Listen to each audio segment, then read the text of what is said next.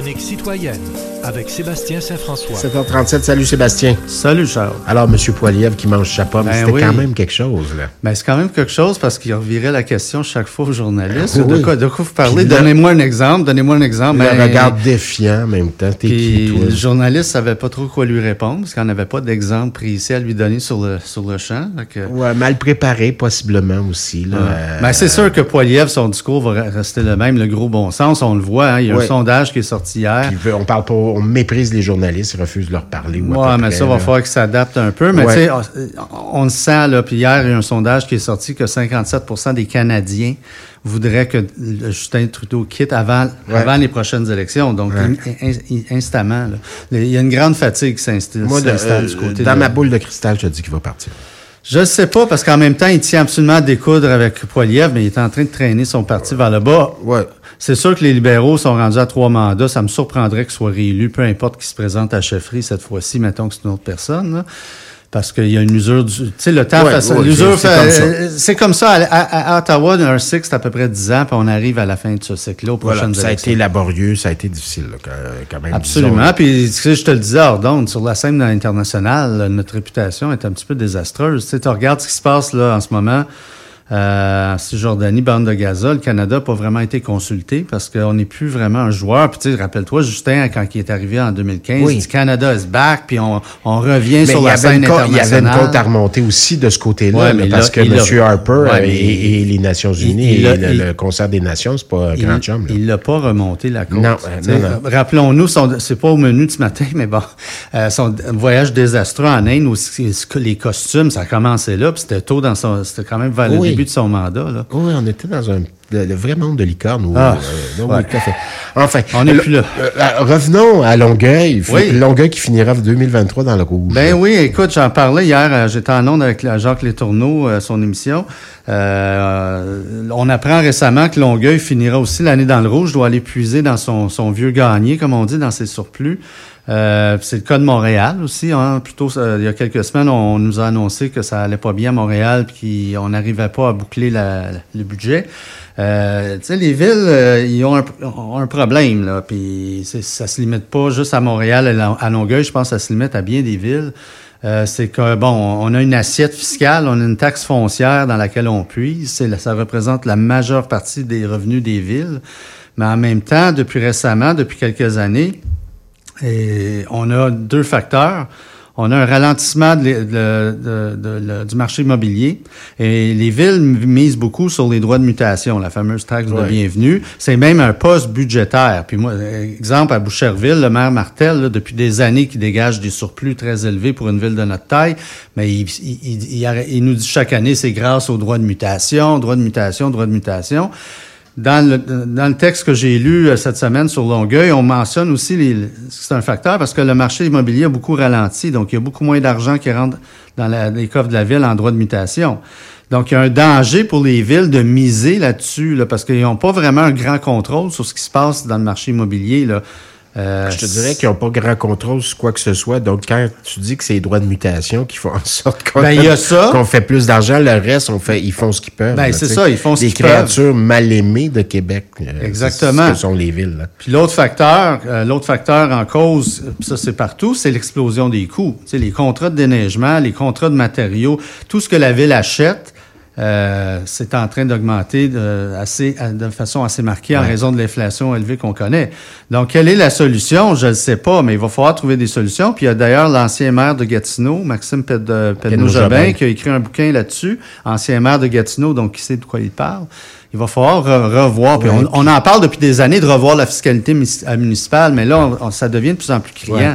Quand tu as des villes, parce que tu sais, Longueuil, c'est quand même un budget de 506 millions pour 2023. La ville de Montréal, c'est au-dessus de 6 milliards de budget. Puis il y a des limites à taxer le monde aussi, là. La poche des contribuables n'est pas sans fond, là.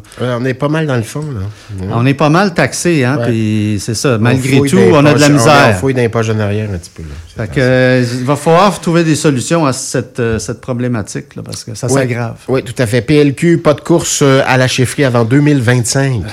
Ils font pitié, là, hein, nos libéraux. Je regardais ça aller à la télévision le week-end dernier au Conseil général, puis là, t'avais des militants là, qui étaient vraiment pas contents. avant.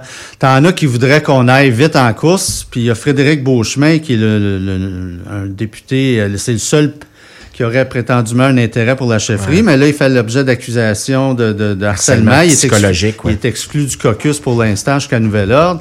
Quelque chose d'un petit peu surréel là-dedans. Chose certaine, de tout ce que j'ai entendu du côté des libéraux, c'est qu'on ne veut pas un couronnement. Un nouveau couronnement. On voudrait absolument un débat d'idées. Pour avoir un débat d'idées, ça prend plusieurs candidats. Jusqu'à maintenant, Marwah Rizqy a encore réitéré qu'elle ferme la porte. Est-ce que ça va changer d'idée? Ses ambitions semblent très familiales en ce moment, puis ça se comprend.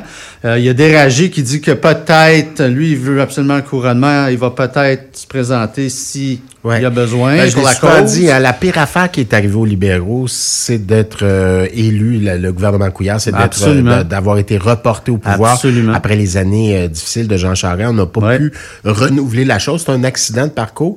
Et je pense que du côté des libéraux, on paye pour, présentement. On paye pour. Ils n'ont pas fait leur purgatoire, comme on dit, comme les libéraux ont fait après le scandale des commandites. Ouais. Et puis, après ça, il y a eu un couronnement. Il y a eu Dominique Anglade qui a été élu par couronnement. Il y avait l'ancien maire de Drummond, je crois. Oui, Cusson qui s'est qui a été collaborateur aussi. Qui s'est désisté pendant la course. Donc, ce qui a laissé le champ libre à Dominique Anglade. Puis, on a vu la suite des choses. Je pense, oui, en effet, que le Parti libéral est dû pour une bonne course à la chefferie avec des débats d'idées, parce qu'il faut que ce parti-là se retrouve. Ce parti-là, sur l'échiquier, en ce moment, est complètement perdu. Là, on dit on devrait se dire nationaliste. Là, il y a des libéraux qui se sont exprimés. Non, moi, je suis fédéraliste depuis toujours et je vais le rester. Fait que, tu sais, on sait plus vraiment quelle carte jouer dans ce parti-là, c'est clair. On va devenir la coalition libérale. La coalition, la libérale du Québec. Parlons de l'entrepreneuriat qui est en déclin au Québec. Ben oui, ça aussi, c'est une étude qui est sortie cette semaine. Donc, on parle de, quand même, ni moins, la perte de 100 000 entrepreneurs au Canada en 20 ans. Donc, j'en parlais hier. 100 000 au Canada, oui. On avait, en 2000, on comptait 3 personnes sur 1000 qui se lançaient en affaires. Puis là, on est rendu à 1,3 sur 1000 l'an dernier. Ça s'explique en partie par le vieillissement de la population, parce que souvent, quand on se lance... Moi, je peux en parler. Je suis un entrepreneur dans le sens que j'ai toujours travaillé à mon compte depuis que je travaille. Dans ton entreprise. J'ai mon entreprise et je travaille pour des clients et non pas pour un employeur. C'est pas fait pour tout le monde. Hein. Être entrepreneur, dans mon cas, je suis tout seul, tu sais, mais il y a des entrepreneurs qui comptent 1, 2, 3, 4, 5 employés. Mais oui, il faut que tu sois bon dans ce que tu fais. Dans mon cas, je fais de la traduction, donc il faut que je sois bon là-dedans. Mais il faut aussi que je sois capable de gérer. Il faut que je sois capable de m'occuper de mes comptes, ma comptabilité. C'est pas pour tout le monde. Il y a des obligations fiscales. Hein. Le gouvernement, si t'es en retard, c'est ton rapport TPS-TVQ, oui, tu as des pénalités. Là, il s'en fout, lui. Là. Oui. Alors, il faut que tu sois à ton affaire, il faut que tu sois au-dessus de ton affaire, il faut que tu t'occupes de ton marketing, ta commercialisation. Il y a un paquet de facteurs. Il y a beaucoup de stress selon le secteur d'activité. Si ça marche plus, tu n'as pas le droit au chômage. Si ça marche plus, tu n'as plus le droit au chômage. Il faut que tu te bâtisses une retraite. Oui.